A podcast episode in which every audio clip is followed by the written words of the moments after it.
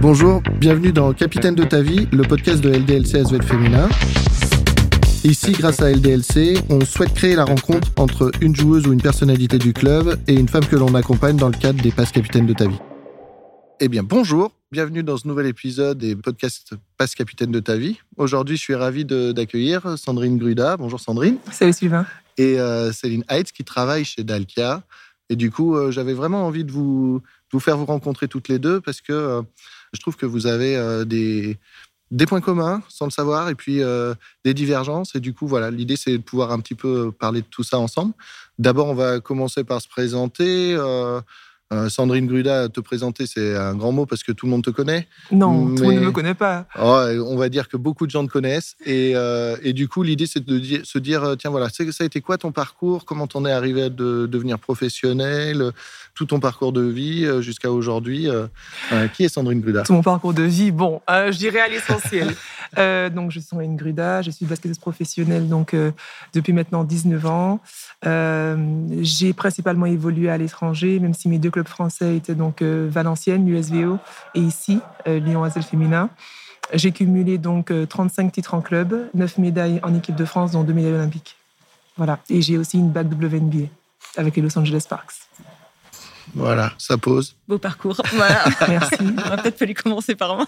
Céline, maintenant, du coup, Céline, Céline, toi aussi, tu as un parcours de vie. Aujourd'hui, qu'est-ce que tu fais? Comment t'en es arrivée dans, dans ton activité?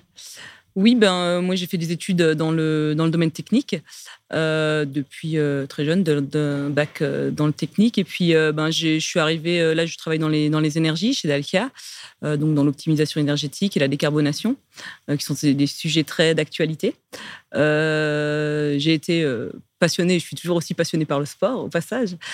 Et j'en suis arrivée là parce que effectivement, un des sujets qui portait, qui semblait déjà euh, être assez porteur dans le domaine technique euh, il y a euh, ben, maintenant une vingtaine d'années, c'était effectivement toute la partie énergétique qui me qui, qui m'attirait particulièrement et sur lequel du coup je me suis je me suis dirigée au fur et à mesure.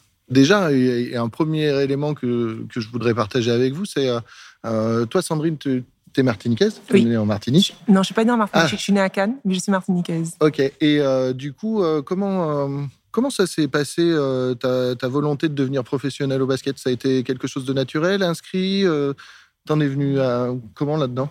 Bah, Plutôt naturel et inscrit, puisque mon père était lui-même basketteur professionnel. Donc je n'ai pas connu joueur, j'ai connu coach. Mais c'est vrai qu'à l'accompagner lors de ses entraînements, d'ailleurs d'une équipe féminine, j'y ai pris goût. D'accord. Tu as commencé tôt le basket? Cinq ans, je dirais. Alors, donc, je n'étais pas licenciée. Euh, mais euh, voilà, dès, l'âge de 5 ans, je l'accompagnais sur ses entraînements. Donc, je tapais dans un ballon à cet âge-là. OK. Et toi, Céline, euh, le domaine technique pour une femme, c'est quand même, enfin aujourd'hui, même si on a envie de, de dire l'égalité homme-femme dans tous les postes, etc., c'est quand même encore particulier, encore plus il y a une vingtaine d'années? Oui, euh, il y a oui, une réelle euh, différence euh, de, voilà, de, effectivement, entre les hommes et les femmes en termes de quantité, je dirais. On est beaucoup moins nombreuses.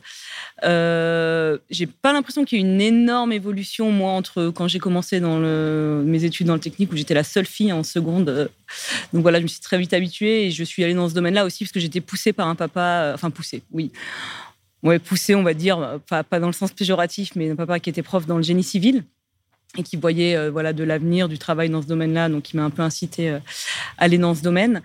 Et, euh, et je, c'est vrai que j'étais peut-être un peu garçon manqué à l'époque, et, c'est vrai que l'ambiance avec les, les, gars, la facilité d'échange, voilà, ça m'a ça m'a toujours ça m'a toujours plu de bosser dans ce domaine, et j'ai jamais trouvé énormément de difficultés au final. Oui, parce qu'aujourd'hui, tu es une femme dans un milieu d'hommes. Oui. Et euh, du coup, est-ce que ça a un impact pour toi de, dans, la, dans la perception, dans la comparaison euh? Euh, Ben. c'est vrai qu'il faut, il faut quand même jouer des, un peu des coudes, on va dire. On a toujours un peu, moi j'ai toujours un peu l'impression ouais, qu'il faut donner le double, le triple pour, pour un peu se faire sa place. Et pour autant, c'est pas forcément non plus eux qui me rabaissent ou qui me. Voilà, c'est vraiment un peu instinctif. On a l'impression que quand on est une femme, euh, c'est vrai qu'il faut un peu jouer des coudes en interne comme en externe. Euh, parce que, euh, bon, on a quand même des fois des petites remarques sur Ah, bah, tu fais de la technique, machin. De toute façon, les nanas, elles comprennent rien. Donc, moi, ça me fait toujours un peu rigoler. Je, prends toujours au deuxième, second degré pour. voilà. Mais je pense quelque part, inconsciemment, on se dit que, ben ouais, il faut sans cesse prouver peut-être plus qu'un gars, qu'on a notre place, etc. Donc, c'est sûr que ça demande un peu d'énergie. Mais euh, le coup, le challenge est intéressant, donc ça me booste. Ouais, pourtant, alors toi, Sandrine, du coup, euh, basket féminin, euh, pas confrontée forcément à cette différence entre les hommes et les femmes, mais par contre, dans les aspects compétition, à la fois, même si on, cherche à créer de la cohésion, il y a toujours une espèce de compétition, notamment quand on est jeune, pour faire sa place, pour être performante. Comment tu, comment tu peux faire un parallèle là-dessus euh, alors déjà, pour moi, le milieu du sport est un milieu masculin. C'est-à-dire mhm. que c'est parce que j'évolue dans une équipe euh, donc euh, de femmes que j'identifierai ce milieu du sport, ce domaine sportif comme étant mixte forcément. Mhm. Bah, déjà, tout d'abord, c'est les hommes hein, qui ont été professionnels et pas les femmes. et, puis, et puis, deuxièmement, c'est qu'on est quand même beaucoup dirigé par des, mhm. hommes. Hein. C'est-à-dire que quand on dépasse ce rectangle, on, est, on est après dirigé par des hommes. Donc, donc, euh, donc voilà, euh, je pense que je fais aussi euh, le même constat que toi, c'est-à-dire que l'interaction avec un homme est, donc différente qu'avec une femme et que de ce fait, il y a une autre posture à avoir. Mhm. Mais je pense que dès qu'on comprend un petit peu comment ces messieurs fonctionnent, n'est-ce pas Sylvain? Ça, ça, passe tout seul. Ça passe tout seul. Mais il y a quand même son, son, respect à gagner. Tu parlais de concurrence donc euh, dans ta question. Euh, oui, il y a effectivement, on, évolue dans un milieu concurrentiel, alors beaucoup plus marqué que dans le milieu du, de l'entreprise, mais euh, je pense qu'il est aussi tout aussi présent. C'est assez particulier. Je pense que on a été en quelque part un peu formaté à vivre avec et à l'apprivoiser. C'est pas forcément non plus donné à tout le monde, et je pense que ceux qui arrivent à l'apprivoiser sont ceux qui justement arrivent au plus haut niveau. Et c'est c'est en ça que je trouvais que c'était intéressant de vous euh, faire partager ce moment parce que je suis euh, toujours très surpris dans justement euh, cette notion que tu as, toi, d'être très confiante dans la capacité justement, puis fermée et être sûr de, tes compétences. Et Céline qui est plutôt à, tendance justement à, être un peu dans le pas dans la dévalorisation parce que c'est pas le cas, mais quand même à être toujours un petit peu euh, pas sûr de soi et de la remise en question. Et du coup, je trouvais que c'était intéressant de pouvoir parler de ça parce que, alors pour ceux qui ne te connaissent pas, c'est vrai que quand tu rentres sur le terrain, c'est vraiment euh, poker face, euh, très fermé, très concentré sur l'objectif et avec une sorte de, force intérieure qui jaillit et on a l'impression que rien ne peut t'atteindre. Mhm. Pour moi, la remise en question n'est pas un signe de fragilité, mais peut être un signe de croissance tout simplement. Donc, ce qui veut dire que nous, dans notre milieu, en tout cas, on est souvent à se remettre en question. Alors, non pas uniquement dû au résultat, c'est-à-dire un match perdu ou gagné, mais tout simplement parce que justement, on veut élever notre niveau de performance. Donc, il faut, pas, faut, vraiment différencier les deux. Pourquoi il y a remise en question? Quel est le sujet en fait évoqué? Ensuite, tu parles donc du fait que je ne laisse pas forcément grand-chose transparaître. Euh, c'est vrai, c'est vrai que lorsqu'on me connaît en extérieur, je suis euh, très souriante et tout. Et, sur le terrain, euh, je, le suis moins, voire euh, peut-être pas du tout, mmh. en fonction aussi de, l'enjeu de la rencontre. En fait, moi, je suis très, je suis très factuelle. Alors, et pourtant, c'est pas forcément dans, totalement dans mon ADN, puisque je suis au potentiel. Mais sur un terrain de basket, je suis plutôt dans le factuel. Donc oui, quand tu dis effectivement faire lever les foules, ça c'est très dans l'émotionnel. Il y a un coup de sifflet arbitral généralement, il ne peut, pas, il peut pas revenir sur sa décision. Donc, en fait, ça sert à quoi que je, que je m'agite? Ça ne sert à rien. Donc, euh, voilà, je suis très, très dans le factuel. Le tir, il est, il est, il est pris, il est manqué. Bon, ben, de toute façon, je ne peux pas le retirer. Il faut repartir en défense et enfin, continuer la partie. Quoi. Mhm. Donc il y a eu un travail là-dessus? Comment est-ce que tu as appris à le faire? C'est venu un peu instinctivement? Comment ça s'est passé? Alors déjà, pour revenir à ce qu'on disait en tout premier, c'est que moi j'ai grandi avec mon père. Donc, euh, je suis certes une femme, mais en fait, j'ai quand même, on va dire, euh, pris, euh, j'espère avoir pris que le meilleur de lui, mais en tout cas, j'ai pris ça de lui. C'est-à-dire que c'est un homme qui est dans le factuel. Voilà, donc effectivement, on a peut-être manqué de bisous quand on était enfant, mhm. mais en mhm. tout cas, on a une tête euh, qui pense un petit peu au carré, j'ai envie de dire. donc euh, voilà, c'est comme ça. Euh, donc voilà, donc ça m'a été inculqué enfant, et puis c'est vrai que ben, de ce fait, j'ai un peu grandi comme ça, et puis j'ai constaté que c'était pas forcément non plus utile, voilà, de, de s'agiter. Enfin c'est vrai que je ne me suis pas posée pour vraiment réfléchir à la raison pour laquelle euh, je fonctionnais ainsi, puisque ça me, ça me convient. Mais mhm. euh, voilà. Et du coup, c'est intéressant parce que euh, Céline, nous, quand on parle, on est plutôt un peu dans le schéma inverse. Et du coup, ce qui est hyper intéressant chez toi, c'est aussi du coup tout ce que tu transposes après derrière, comment tu as envie d'élever tes enfants au travers ça. Malgré tout, cette notion de confiance en soi ou de, de poser les choses factuellement, Comment est-ce que toi, tu, le gères aujourd'hui en entreprise ou euh, dans ta vie de, mère de famille?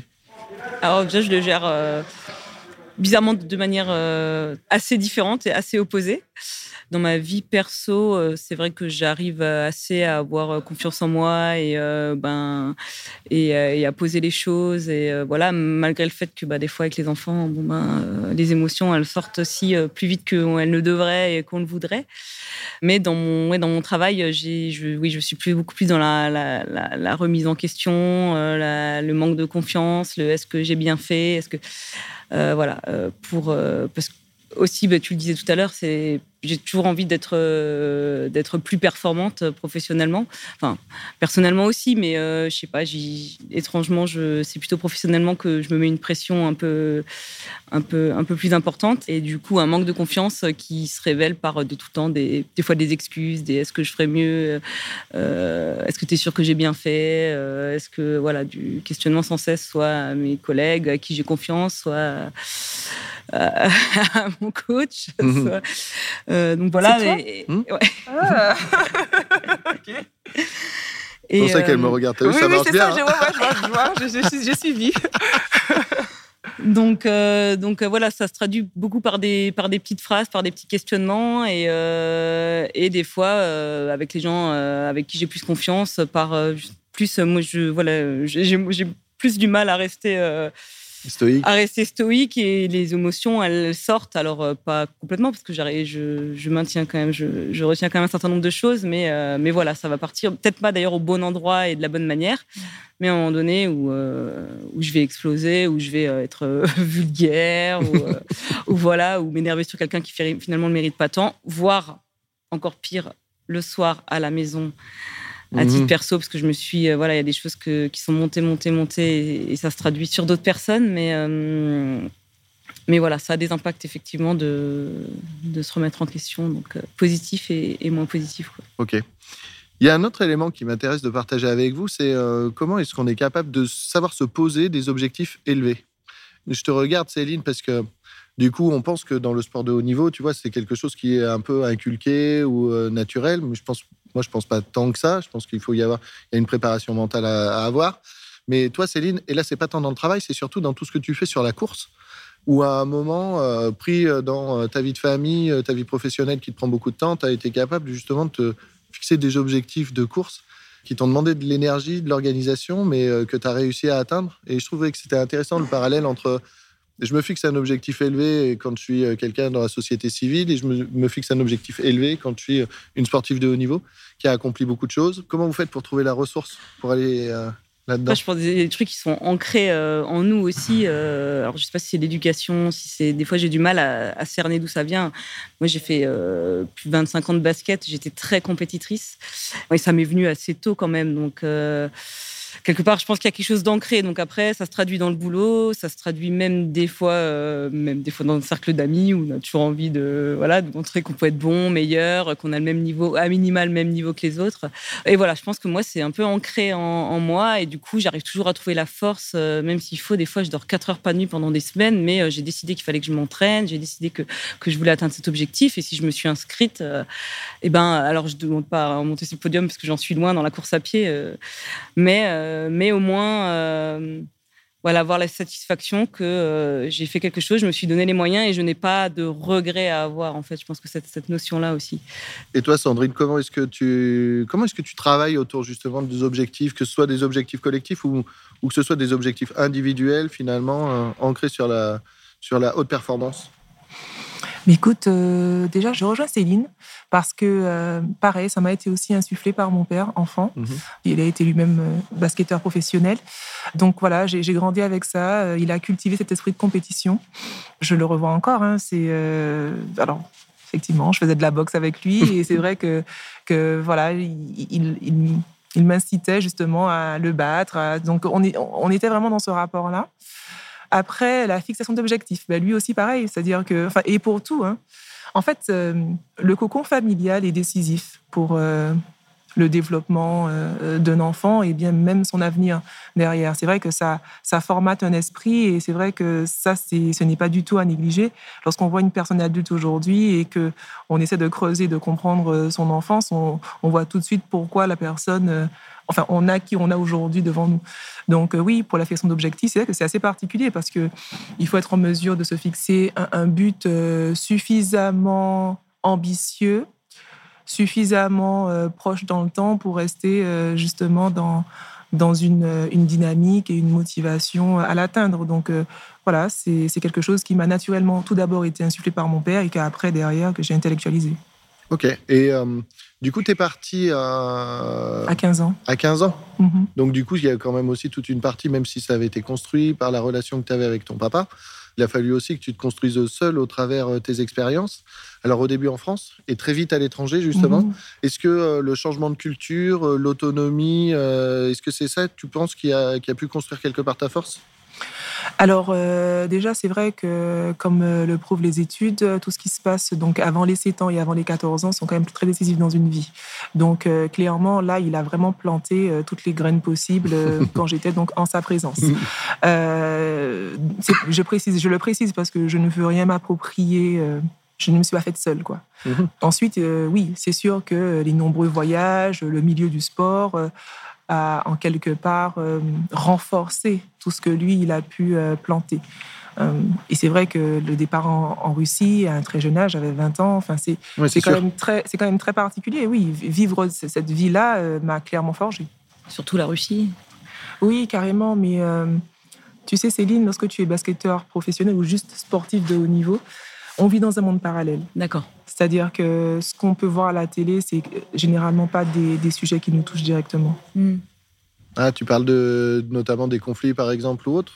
Ou tu parles de ce qu'on nous montre du sportif de haut niveau? Non. Euh, alors, bien sûr, tout ce qui est euh, conflit politique ou, euh, ou autres conflits, on va dire, les mhm. guerres et tout ça. Bien sûr, si tu vis dans le pays, un pays en, guerre, ben, tu vas le vivre. Moi, ça a été mon cas aussi.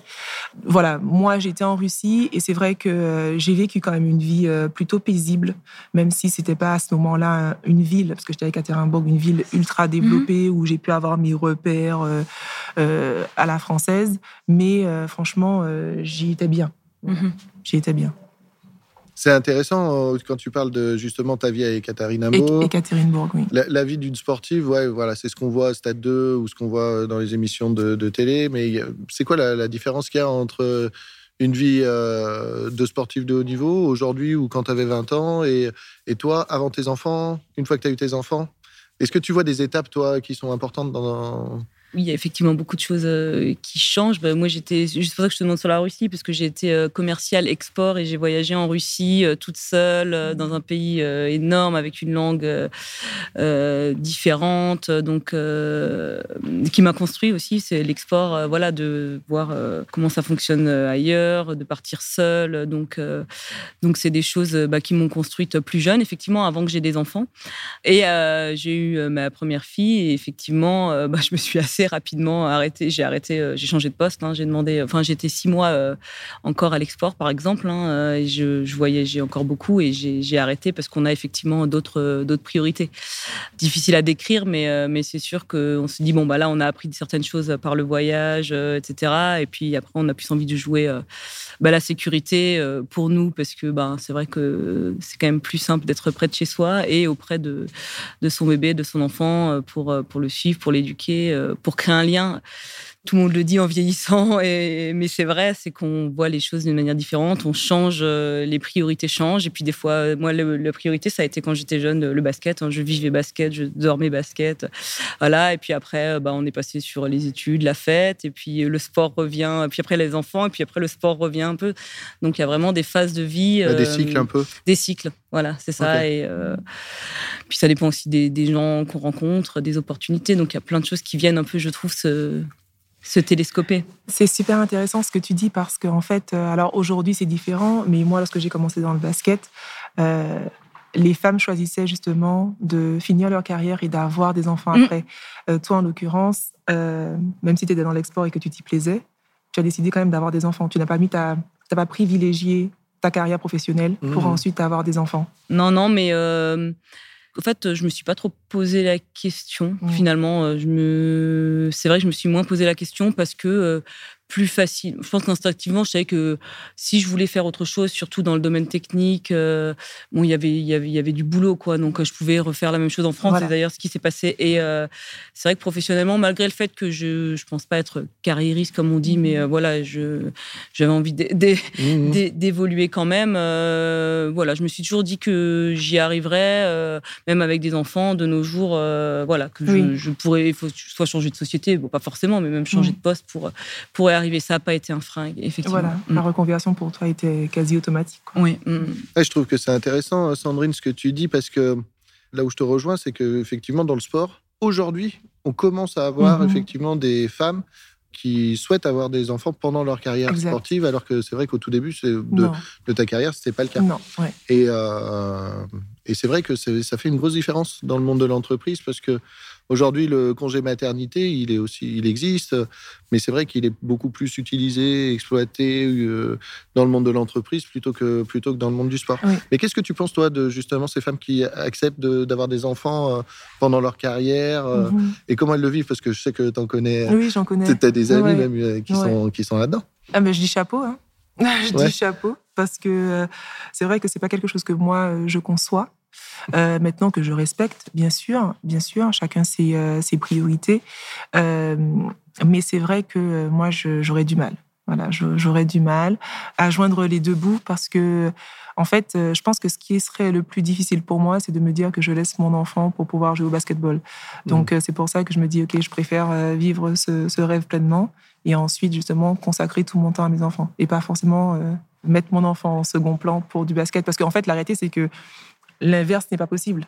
Euh, le basket prend beaucoup de place, on voyage, on se déplace. Enfin, y a, y a, c'est un train de vie, je trouve, qui est quand même plutôt dense et, euh, et euh, où on est parti parfois deux semaines. Pour les filles qui sont en équipe de France, on peut être parti deux semaines, trois semaines. Enfin, là, tout de suite, le choix s'impose naturellement. Mhm. Donc, donc voilà. Ouais, ouais c'est encore, c'est encore compliqué. C'est vrai que mm. j'avais vu effectivement dans le hand ou même dans le basket, il y a quelques clubs qui commencent à essayer de mettre en place des, des, des, systèmes pour euh, faciliter mhm, justement cette, double, cette double vie euh, qu'on n'a pas forcément par contre en entreprise, tu vois. En entreprise, du coup, après, euh, tu, fais, tu, tu, dois assumer tes enfants avec ton travail en plus, même si du coup, tu fais le choix de, de faire moins de déplacements. Oui, voilà, mais c'est quand même deux, voilà, deux mondes un peu différents, même si mhm. voilà, mhm. c'est des métiers. Déjà, bon, déjà, il y a la notion de. Enfin, moi, j'aime beaucoup mon métier c'est peut-être moins une passion que, que le tien. Donc, euh, en fait, c'est plus facile de le mettre euh, en retrait pendant quelques années qu'une passion comme le basket. Enfin, Moi, j'étais passionnée de basket, je vois bien, euh, puis encore, enfin, je vois, je suis pas professionnelle, mais voilà. Donc, il y a quand même cette notion-là d'envie de mettre quelque chose en retrait qui nous passionne fortement, fortement, un peu plus que le métier de commercial énergétique. Et oui, au niveau accompagnement, bah, il y en a en entreprise, c'est vrai que j'ai dû euh, modifier euh, bah, mon poste parce que j'étais plus en déplacement, machin, ce qui est plus facile, mine de rien, que si on veut mener une carrière euh, en équipe de France ou voilà. Donc il y a plus d'adaptation qui peuvent se faire naturellement sans accompagnement de la mm. part d'un club. Je trouve que, que, dans le cadre du basket. Mm. Donc, je trouve ça normal, je trouve ça bien pour les sportifs de haut niveau qu'il y, ait, des choses qui soient faites en plus que ce que nous bénéficie dans nos métiers. Oui, c'est sûr que j'ai mis un stand-by à, ma vie d'export, etc. Moi, ça m'a pas dérangé, honnêtement. Parce que être tout en partie, euh, c'est. Voilà, j'ai fait ça un temps et puis. Euh, et euh, je savais pas que vous aviez la Russie en commun. Mmh. et du coup. Bon, alors, j'ai pas été tellement, moi, mais quelques fois. Qu'est-ce que tu retiendrais de, de, la culture russe en priorité comme ça? Si tu avais un, élément à sortir, toutes les deux, est-ce que vous vous retrouvez sur quelque chose ou est-ce qu'au contraire, vous avez deux images différentes Toi, pour y avoir vécu, toi, pour y être allé en intermittence? Je me dis qu'en France, finalement, euh, au niveau égalité homme-femme, euh, on est déjà euh, ultra bien avancé quand je compare à, la Russie. Parce que moi, c'est vrai que quand j'étais j'étais là-bas, j'étais toujours face à des hommes encore très. Enfin, c'était des anciens souvent encore qui dirigeaient les entreprises, donc très euh, voilà un ton très dur, très froid, un peu le stéréotype euh, euh, qu'on peut avoir. Dans le cliché. c'est vrai que c'est pas ouais dans, le cliché, c'est vrai que ça a été ça a été dur, ça a été des ouais un peu un peu de solitude et quand même dur de de vendre des contrats français en tant que femme là-bas. Ouais, il a fallu vraiment vraiment batailler. Après, il faut vraiment passer du temps, creuser, mmh. apprendre à connaître les gens pour, euh, pour euh, passer cette, euh, cette image. Mais quand c'est que des rendez-vous commerciaux qui, des fois, durent pas très longtemps, voilà, on, reste sur cette image. Voilà, faut, faut passer plus de temps, je pense. Pour, Oui, c'est vrai que ce sont des personnes qui sont très froides. Euh, de prime abord, mais après, une fois qu'on apprend à les connaître, euh, tout de suite, euh, voilà, ça. on en tire le nectar. Et je pense que c'est peut-être pour ça aussi qu'ils m'ont si vite adopté, parce que je suis quelqu'un justement qui laisse pas forcément grand-chose transparaître, et donc je, je, les ressemblais quand même pas mal à ce niveau-là. et c'est vrai qu'ils m'ont vraiment adopté. Quoi. En fait, c'est très particulier parce que je n'ai pas vécu la Russie de Vladimir Poutine comme on l'entend. J'étais dans un, niveau social élevé. Euh, enfin, pour un petit peu euh, te, dire dans les conditions dans lesquelles on vivait, c'est que j'avais mon chauffeur privé, on voyageait en jet privé. Enfin, quand on se réunissait avec les dirigeants, c'était festin. Il, enfin, c'est, on était dans l'opulence. Mm-hmm. Je, c'est, compliqué pour moi de, tirer un avis objectif de la Russie. Oui, c'était un cadre très particulier. C'est pour ça, oui, c'est très particulier. Ok. Il y a des choses aussi qui, qui m'intéressent de, partager. C'est euh, quand on est pris euh, dans un travail comme euh, basketteuse professionnelle, donc qui demande beaucoup d'énergie, de, concentration, d'efforts, etc. Ou quand on est pris entre vie de famille et vie, et vie pro, comment est-ce qu'on arrive à donner encore de l'énergie dans des choses qui nous tiennent à cœur? Sandrine, je sais que tu es euh, impliquée euh, dans des assos euh, et tu donnes le meilleur toi-même aussi pour ça. Toi, justement, tu as réussi aussi à te fixer des objectifs.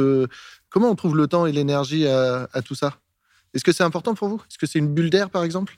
Ouais, je pense, ouais. oui, franchement. alors, moi, c'est un trait de personnalité. Faire qu'une seule chose, c'est très compliqué pour moi. Sinon, je, je m'ennuie ou alors j'ai vraiment l'impression de m'abrutir en mhm. l'occurrence. Euh, pour le basket, c'était ça. C'est que j'avais vraiment l'impression de m'abrutir, donc il me fallait une sollicitation cérébrale. Et c'est comme ça que j'ai commencé à faire euh, bah, des études en journalisme. Je, faisais toujours quelque chose à côté. Euh, jusqu'à effectivement bah, trouver vraiment la voie qui, qui me parle comme présidente d'association depuis donc maintenant bientôt quatre ans. et puis aussi toutes les actions que je peux mener en, en parallèle. J'ai besoin de ça. J'ai besoin de ça. Je ne peux pas faire que du basket. et donc, c'est vrai que pour moi, c'est facile d'en sortir parce que je ne m'identifie pas comme une basketteuse professionnelle. Je sais que euh, mon approche du travail correspond à, tous les milieux professionnels. Après, mhm. bien sûr, il y a toute la partie, on va dire, euh, euh, technique qu'il faut intégrer. Mais d'un point de vue, on va dire, valeur, on va dire que en toute humilité, j'ai des bases, quoi. Ok. Ouais, bah, moi je rejoins, je rejoins un peu Sandrine. Euh, j'ai besoin de faire euh, plusieurs choses. Voilà, le, travail, bon ben, je, suis aujourd'hui dans un poste qui m'intéresse, qui me stimule. Euh, bon, c'est bien, mais à la base, je travaille aussi bah, pour avoir mon salaire à la fin du mois. Donc même si je m'éclate, j'ai besoin de d'autres choses à côté. Mes enfants, ma famille, mon conjoint, je les aime, je les adore, j'adore passer du temps avec eux. Mais euh, j'ai besoin de mon, euh, de mon petit truc qui va faire que, bah voilà, avant c'était le basket, maintenant c'est la, je me suis fait plaisir dans la course à pied. À un moment donné, c'était les fêtes avec les copains. Mmh, et voilà, j'ai l'impression que j'ai toujours besoin d'un- d'une sorte de triptyque en fait, euh, conjoint. Bah, là, c'est conjoint. Avant, c'était juste copain, maintenant conjoint, famille, boulot et, euh, et le petit truc un peu euh, peut-être propre à moi, même que je peux partager, mais un petit peu propre à moi. euh, voilà, euh, sportif Mm. notamment. Ouais, c'est intéressant. Ça, c'est euh, comment on s'oublie pas euh, individuellement dans, dans notre pratique quotidienne, quoi. Tout à fait, et je pense que c'est vraiment une question d'équilibre, parce qu'en l'occurrence, euh, toi, ton travail, en fait, tu as une grosse sollicitation cérébrale, j'ai envie de dire, et donc ton équilibre à toi, c'est de trouver une activité physique qui te challenge, et moi, en fait, c'est vraiment le contraire. Oui, donc, en fait, pour fait. moi, c'est euh, il faut les deux. Mhm. Ok, ouais, c'est intéressant ça. Et du coup, est-ce que vous trouvez que vous arrivez à le faire assez? Est-ce que vous avez trouvé le bon équilibre toutes les deux? Est-ce que ça a toujours été le cas? Parce que du coup, il y a, peut-être des moments dans ta carrière où justement, où quand tu étais à l'étranger, on te sollicitait plus d'un point de vue euh, physique, où tu avais peut-être moins l'opportunité de t'épanouir euh, à côté. Là, vous vous sentez bien dans l'équilibre? Oui, oui, alors les journées sont toujours euh, trop courtes hein, pour moi, parce que je voudrais encore en faire euh, plus de choses. euh, donc voilà, je cherche toujours en permanence le meilleur équilibre. Et c'est vrai que même quand je pars courir, parce que des fois pour, pour des longues distances, il faut s'entraîner quelques heures d'affilée. Donc même quand je pars courir le dimanche matin en, voilà, en bonne conscience, bah, j'ai toujours une partie de moi qui me dit, bon, bah, allez, plus vite t'es rentré, plus vite tu vois tes enfants. Mais quelque part, bah, j'y vais quand même courir trois heures parce que j'ai envie de courir trois heures pour l'objectif. Donc c'est tout le temps un peu euh, euh, intérieurement une petite guerre interne. euh, voilà, est-ce que mes enfants m'en voudront Est-ce que mon conjoint m'en voudra Mais euh, mais j'ai quand même envie de le faire. Donc c'est très compliqué dans ma tête. Ouais, c'est toujours un peu compliqué de trouver le. Mais bon, je pense quand même que je suis actuellement heureuse de, de ma vie. Mais Ouais, c'est ok. voilà, des fois c'est. C'est marrant, ça. C'est c'est marrant parce que, en fait, quand tu es carriériste, c'est ton boulot qui passe avant. Et ça, c'est, je pense, parfois difficile pour nous-mêmes de l'admettre, ou encore pour la famille, pour l'entourage. Mhm. Ah oui, et ça, c'est des choix en fait qui ont été faits très tôt. En tant que basketteuse professionnelle, euh, ben, le basket a, a été numéro un euh, depuis toujours. Enfin, la preuve, j'ai raté je sais pas combien d'anniversaires, je sais pas combien de trucs, et- Mm.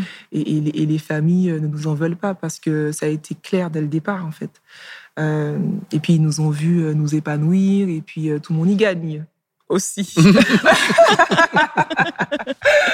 mais euh, mais c'est vrai que euh, parfois, quand euh, le message est- n'est pas clair, ça peut justement entraîner, on va dire, une dualité. mais donc, donc voilà. un des points qui m'intéresse, peut-être le dernier, parce que c'est le, le temps avance, mais je voudrais bien aborder avec vous, c'est les, notions de préparation sur, des objectifs. Céline, euh, on sait que la fin d'année, c'est quelque chose qui est euh, hyper euh, stimulant intellectuellement, mais presque trop, avec beaucoup d'objectifs à atteindre, et du coup, tout ça te met une pression folle. Et si on prend cette saison, mais toutes les saisons se ressemblent, mais c'est là, on sait qu'il y a aussi une période, mars, avril, on commence à rentrer dans les playoffs. Et puis cette année, tout particulièrement, il y a les playoffs. Donc il y a le- les titres qu'on veut aller chercher. Puis il y a les JO qui arrivent derrière. Et du coup, comment on se prépare À la fois, euh, est-ce que c'est différent pour vous, euh, à la fois intellectuellement, mentalement, physiquement euh, Ces périodes qui sont des périodes charnières pour, pour toutes les deux, allez, on peut le dire. Alors, il y a, y, a y a toujours une part importante de, stimulation. Enfin, en fait, au final, je pense, dont on a, dont on a besoin et, et qui nous fait du bien, qui nous fait vibrer.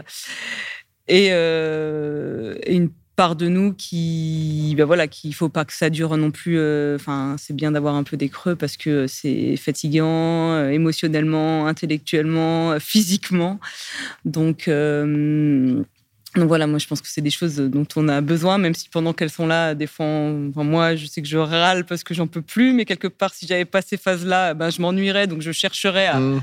À me mettre dans ces À positions-là. faire du sport Voilà, ou à me mettre d'autres objectifs. Ou, donc, euh, donc euh, voilà, je- c'est c'est très stimulant et à la fois, euh, bon, faut pas vivre que de ça parce que je pense que quand même physiquement euh, et, et même au niveau santé, euh, des fois, je pense qu'on peut y laisser quelques quelques plumes aussi. euh, Mmh. donc euh, La question, c'est comment on gère ça?